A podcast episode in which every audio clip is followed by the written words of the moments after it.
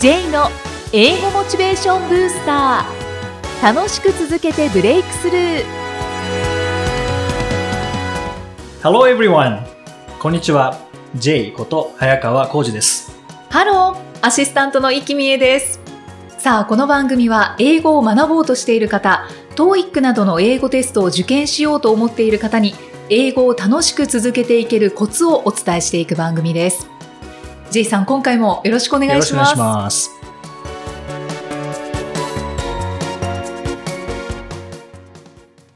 さあ今回のテーマは何でしょうか？はい。ちょうど6月25日ですね、えーが TOEIC の受験日なんですけども、はい、えーもしかしたらリスナーの皆さんの中にも受験される方多いかもしれないですけども、そうですね。もはいう間もなくやってき間もますね。なくですね、あと10日ぐらいですからうね。んはい。で、そこでですね、結構聞かれるのが、はい。TOEIC って役に立つんですか？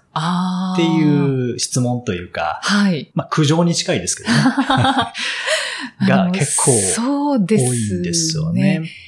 素人ですけれども、うん TOEIC 受けたことないですけれども、確かに TOEIC って英語勉強の中でうん必ず受けなきゃいけないものなのかなっていうう素朴な疑問はあります。はい。結構皆さんそう思われてるかもしれないですよね。うんで、よくあるのが、あの、ハイスコア取れてもはい話せないっていう声、よく聞くんですよね。はい。で、まあ確かにそれは結構現実として、えーあるんですよね。例えば800点持っていても、はい。えー英語を話すことが、まあゼロっていうことはないんですけども、うんあの、800点のイメージほどは喋れないとかですねあ。そうなん800ですね。点持っていても英語で仕事できないっていうふうに、まあ批判の対象になったりもするんですけども、うんまあ、確かに問題の解き方だけ学んでいた場合、それで800点取ったとしても、確かに使えるようにはならないですよね。そうですね。うん普段から使ってないので。うんうん、で、まあ僕もそういうふうにこういろんな声を聞いていて、ある時に、実際に英語を使って仕事をしている人って、 TOEICについてどう思ってんだろうなと思って、はい。で、聞いてみたんですよね。気になりますねあのこういうふうに、あの、ハイスコアあっても、あの、話せないっていう批判は結構あると思うんですけど、どうですかって聞いたら、まあ確かに、ハイスコア取れても話せない人は多いっていうふうに。に、その方はおっしゃってたんですね。はい。ただ、 TOEICに出てくるような、この内容がわからないんだったら、絶対無理だよね。ビジネスをやっていけないよね。ともおっしゃってたんですよね。ですので、確かに TOEIC対策だけで話せるようにはならないですけども、はいあの内容がわからなくては、あの内容を知ろうとせずに、やっぱりビジネスの世界で英語を使っていくっていうのは、ちょっとできないんじゃないかなっていうのは、その時に今気づきましたうね。んなんか勉強の仕方によるのかなって思っちゃったんですけど、そう今。ですね。は はい。以前ですね、えーはい。 TOEICに必要な力っていうので、3つの力があって、うん。で、英語力、情報処理能力、対策力というはい3つの力が必要っていうお話もさせていただいたんですけども。で、英語力っていうのは知識なんですよね。単語を覚えたり、文法を覚えたり。うんで、さらに情報処理能力っていうのはスキルですね。スピード処理能力。で、はい。対策力が、えーまあ、時間配分だとか、えー問題タイプ別のアプローチというので、教育対策って聞いたときに皆さん大体イメージするのが、この最後の対策力の部分ですね。まあ、テクニックと。かそうでですすね。よね。で、確かに点数は少し上がるんですよね。はい。でもそれでは喋れるようにならないと。うんで、喋るのはこの3つの力ではなくて、運用力っていう方なんですよね。運用力。運用力。また別なんですよね。あ、この三つの他にはいもう一つ。もう一つですね。あるんですねただ、 TOEICのテスト、まあ、いわゆる TOEIC って言ったらリスニングとリーディングのテストなんですけども、はいそこでは運用力を測ってないんですね。実際にに喋んなくてもいいので、書書かなくていいのでそうですね。はい、その潜在能力は測れるんですけども、実際に今じゃどのぐらいできるかっていうのは分かんない。うんですよねはい。はい。ですので、まあさっきのような批判が出てしまうんですけども、もし本当に使えるようになりたいのであれば、はい。例えば、えー留守番電話の問題を学習しながら解いた後で、実際に声に出してみるとか、留守番電話かけるときに、実際に、えーそれに沿って、えーはい表現を使ってみるとか、うんうん。読解問題であれば、例えば E メールの問題であれば、問題解くだけじゃなくて、その本文を使ってメールを作ってみるとかっていうふうに使っていくと、結構使えるようにはなってくるんですよね。実践していくんですね。そうなんですね。うんあの、リスニングっていうのは、言ってみれば誰かのスピーキングですよね。はい、はい。うん、で、リーディングっていうのは誰かのライティングなんですよね。そうですね。ですよね。はい。なので、リスニング、リーディングで終わらさずに、あ、リスニングだけど、これってスピーキングでこういうふうに使えるんだなとか、リーディングだけどライティングでこういう使えるんだなっていうふうに取り組んでいくと、意外と上達できるんですね。はい。これ僕自身の体験なんですけども、はい、あの、 TOEICの留守番電話の問題とかって結構出てくるんですけども、はい、そこで留守番電話の構成とか、うん、あとは表現とかっていうのが分かってきたら、留守番電話実際にアメリカ人の方からの留守番電話すごい聞きやすくなったんです。そうなんですね。はいやっぱりリアルに想像して、うんはい、そしてもう実践する。そうですね。それで身についていくんですね。そうですね。で、E メール問題とかも参考に書くようにしたら、メールすごい書きやすくなったんですよね。そうですか。劇的に変わりますか？変わりましたね。もうスピードが全然違いますよね。今まで最初何書いていいか分かんなかったのが、はい、例えば Dear 誰々、I'm writing to confirm 何々みたいな感じで確認するために書いてます、みたいな感じで、やっぱり慣用表現があるんですよね、ビジネスなので。うんうん、はい。でそれって TOEIC から学べるんですね。確かにテストのために作られたものですけども、はいまあ、食べ物で言えば、レトルトみたいなもんですよね。ちょっと本物ではないけど、はい、でも美味しいと。うんうんうん、その使い方はこちら次第みたいなところがあるので。なるほど、うん。ですので、もう使える表現として、あの、すべて表現集として使っていただくと、うん、練習していただくと、まあ、 TOEICってすごく役に立つんですね。そうか。はい。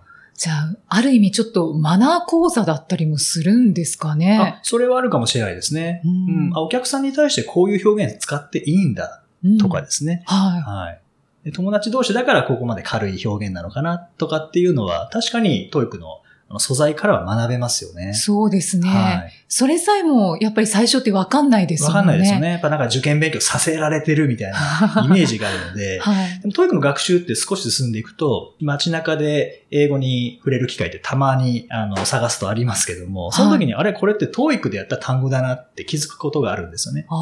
でもそれは TOEICでやった単語が街にあるんじゃなくて、街にあるから、 TOEICの中に入ってるんですよね。そういうことですね。はい、自然な表現はかなり TOEICの素材の中には入ってますので、それを使ってこう身につけるという意識で学習をしていくと、まあ TOEICじゃ役に立つのっていうと、そういう意識で取り組んでいただければ役に立ちますよね。そうですね。はい、役に立たないのに、 TOEICがあるってことはないですよね。ないですよね。無駄なことをさせられているわけではないので、でもそれを受験勉強だけを目的としてやってしまうと、本当は使いたいのに受験勉強だけにしているっていう場合は、やっぱりズレがありますよね。うん、目的とのズレがありますので、そこを調整していくと、意外と TOEIC学びながら使える英語っていうのを身につけることはできますよね。うん、ありがとうございます。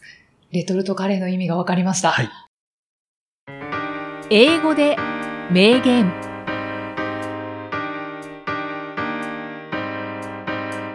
続いては毎日配信している J さんの基礎単語メールから著名人の名言を英語でご紹介いただきます。今回の名言は？はい、えー、今回はアルベルト・アインシュタイン、アルベルト・アインシュタインですかね、はい、日本語で言うと、はいえー、の名言です。Anyone who has never made a mistake has never tried anything new. ミステイクだけ聞き取れました。そうですね、えーはい、一度も間違いを犯したことない人は、何も新しいことに挑戦したことがない人である。はあ。という感じですね。なので、はい、失敗しても大丈夫と。逆に失敗しないと何かに挑戦していることにならないというような、そんな感じですかね。ああ、そうですね。じゃあ、いいやって思いますね。そうですね。やっぱりそこから学べることってありますからね。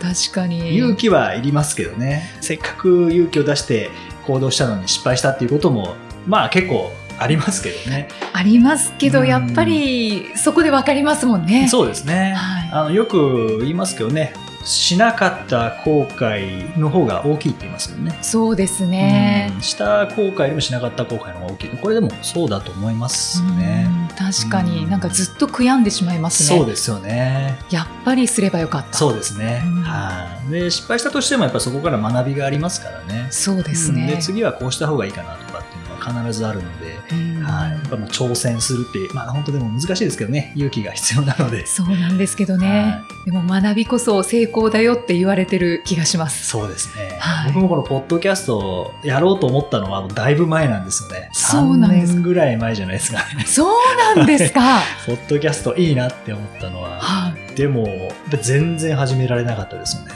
それはなぜですか？なぜでしょうかね。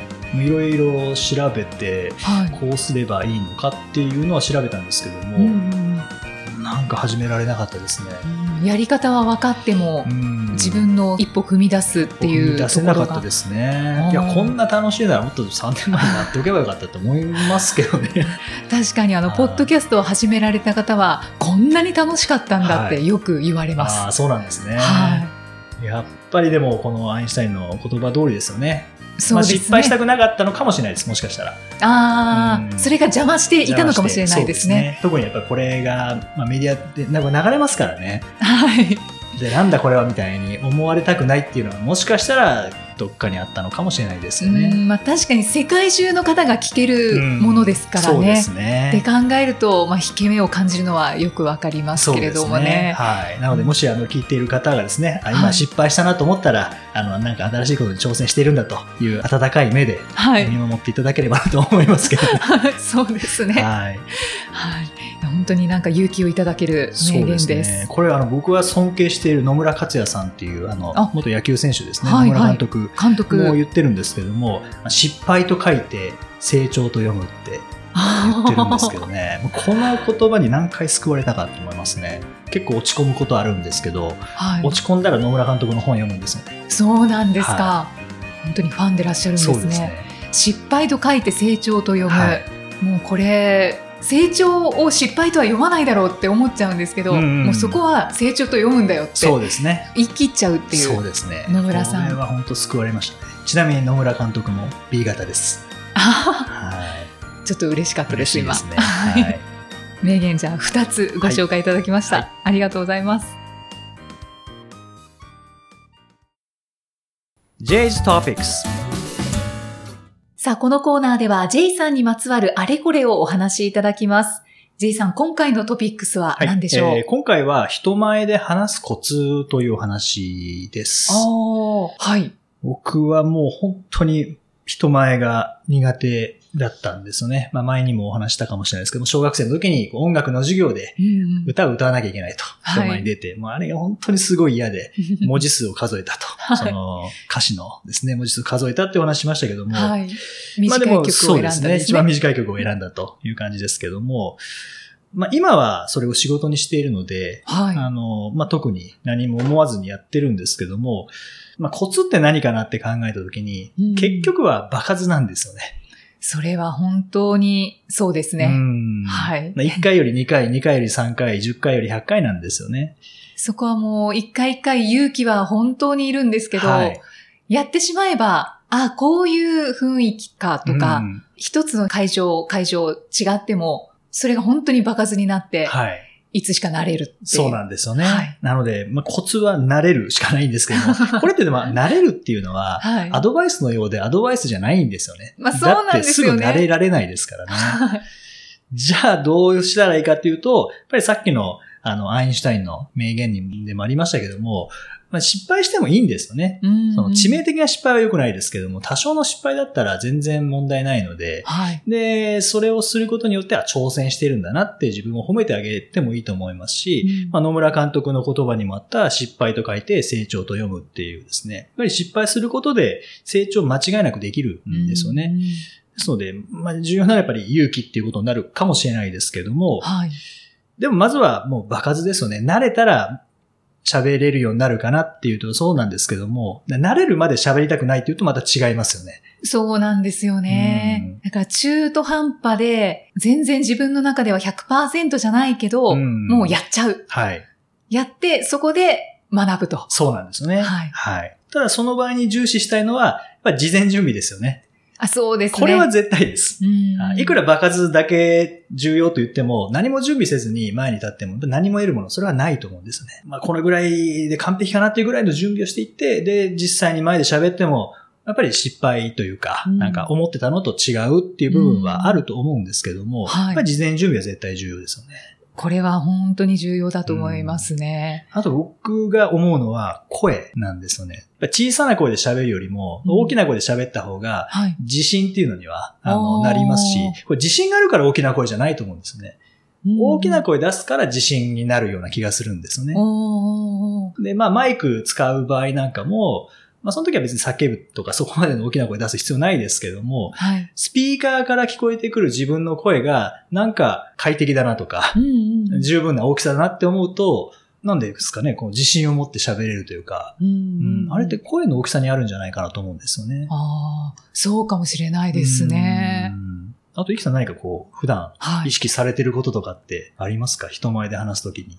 話をしていると、はい。その観客の方の表情って様々じゃないですか。そうですね。で、その中ではすごく無表情な方とか、あちょっと睨みつけてるような感じで聞いてる方とはかいらっしゃるんですけど、はいそういう方の顔を見たときにビクってしちゃいますーけど、うんでも実際に自分が逆に観客の側で話を聞いているっていう時は、どんな表情してるかなって考えたら結構無表情だったり、真剣に聞いてるとやっぱり眉間にシワが寄っちゃっていたりとかするので、あ、そうか。で そう思うと、そういう顔も気にならなくなってきますねなるほど。最初はちょっとびっくりしますけど、はい。怒ってんのかなっていう人たまにいますもんね。いますね。はい 確かにそこに慣れるまではやっぱ引っ張られちゃいますよね。そうなんですよね。はいしかも結構そういう方が多いと、そうですね。うわー、ちょっと喋り方がいけないのかなって思ったりするんですけうんど、それはきっと自分の思い過ごしなのかもしれないですね。そうですね。はい。僕も一回あったんですけども、一番前で聞いてる人がすごいつまんなそうに聞いていて、うわー、そうなんですね。もう表情完全にわかりますからね、一番前なので。はいはいうわ、やりづらいなと思って全部とりあえず終わったら、その方がすごい楽しかったです。いやそそんな顔してなかったじゃんって思うんですけどね。そ その感想だったらなんかもうちょっと楽しかった表情をしてよって思いましたけども。そうですね。もっと表現しようよって 思いますけどね。じゃあ実際自分が聞いている時どうしてるかっていうと、でもやっぱりそう楽しそうにはなかなか聞聞きづらい部分っていうんですかね。なんかこう真剣に聞いちゃう時とかっていうのがありますねって表情硬くなりますよね。あと、周りをちょっと気にしちゃうっていうところがあるかもしれないですね。あーそうこう、うんうんってうなずくのがちょっと恥ずかしかったりとかうそうですね。うん笑うのが恥ずかしかったりとか、うんっていうのがあるので、それはあんまり人前でよく話すという方は気にされなくて大丈夫だと思いますね。そうですね。あとあの、聞く側に回った時にぜひ大きくうなずくとか、面白かったら笑うとか、っていう風にしていただくと、あの、話す人が絶対話しやすくなるので、そうなんぜですよ、ね。ひ聞き手としても、あの、その辺意識していただくといいかもししれないですね。そうですね、はいあとはもう一つ思い出したんですけど、まあ、準備も本当に必要、うんで、場数を踏むっていうことも必要はいなんですけど、やっぱ熱意を持って喋る。なるほど。これを伝えたいって思って喋ると、うんその緊張とか、ああ、なんかうまく喋れないとか、うんそういうことを考えなくて済むかなはいっ。て思いましたね。そうですね。うん下手であの表現がうまくできなくてもいいから、熱意だけを持ってれば伝わるから、うんそこだけは忘れずにと喋りの勉強をしていた時に聞いた覚えがありますね。なるほど。ははいい。ですね。で、絶対緊張感というのも絶対重要ですからね。そうですね。うん何も思わずに緊張もせずに気楽に前に立つっていうことは基本的にはないですからね。うん何かしらの緊張感は、それはいい緊張感ですからね。ははい。ぜひ、それを意識しながら、でも最終的にはやはり、場数になりますので、えーそれはチャンスだと思って、もういろんなところに、えーいろんなところの、まあ、ステージに立っていただいて、数をこなしていただければなっていうふうに思いますね。い。そうですね。はい。すみません。私ちょっと出過ぎて、たくさんお話ししちゃいましたけど、いえいさんの今回のトピックスは人前で話すコツ、はい。教えていただきました。第10回お送りしてまいりました。さあ、J さん、はい今月末の6月28日水曜日に、はい。英語力アップトークライブボリューム3を開催されるんですよね。そうですね。はい。もう今、毎月のように開催されてますよね。そうですね。4月にスタートして、4月、5月、6月と、今回でボリューム3、3回目となります。はい。で、毎回テーマが違うんですけども、うん今回のテーマは、まあ、僕と河合良平さんという2人で話すんですけども、その2人の挫折経験から学ぶ克服法ですね。これは聞きたい。そうですね。あの、苦い思い出を 掘り起こして、どういうふうに挫折したのか。えーまあ、挫折経験はいっぱいありますからね。えーただ、まあ、それを乗り越えてきた経験っていうのもありますので、ぜひその辺を、僕の経験もと河合さんの経験はやっぱ違うので、うんもしかしたらどちらかに近い方もいらっしゃるかもしれないですし、まあ、あ今後同じような挫折をしないように、そこから何か学び取っていただければなっていうふうに思います。ね、悲しいかな人の克服方法とか挫折した話とかモチベーションが上がるんですよね。上がるんですよね。やっぱ失敗の話は楽しいですからね。そうなんですよね。はい、まあでもぜひここでモチベーションを上げていただきたいですね。はい。そしてこの番組ではご質問ご感想を随時お待ちしています。メッセージは J さんのアメブロ英語モチベーションブースターの中のポッドキャスト下にお問い合わせフォームがありますのでお気軽にお送りください。それでは J さん。Okay, thank you for listening. See you next week. Bye bye. この番組は提供株式会社ラーニングコネクションズプロデュースキクタスナレーション生きみえでお送りしました。